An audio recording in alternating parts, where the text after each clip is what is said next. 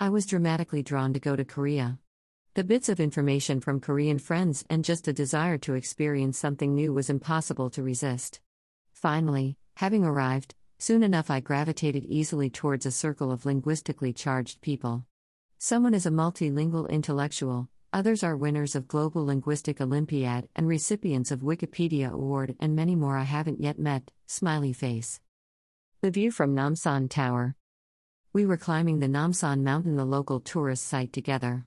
Being consumed inside by a broad minded, lively conversation, we reached the top with a spectacular view of the city. As we all were the victims of a linguistic penchant, we were lured to the letters of a photo shoot. Crystal Ball, I love you in many languages was inscribed on it. As for me, I am not such a language addict as they were, so I skimmed through it and that's it. But they couldn't leave till they had decrypted all the languages, there were about 100. Their determination and meticulously patient attitude, that was their true calling. It goes without saying that task of identifying all the languages, not the great scenery from above the tower, was the highlight of our adventure.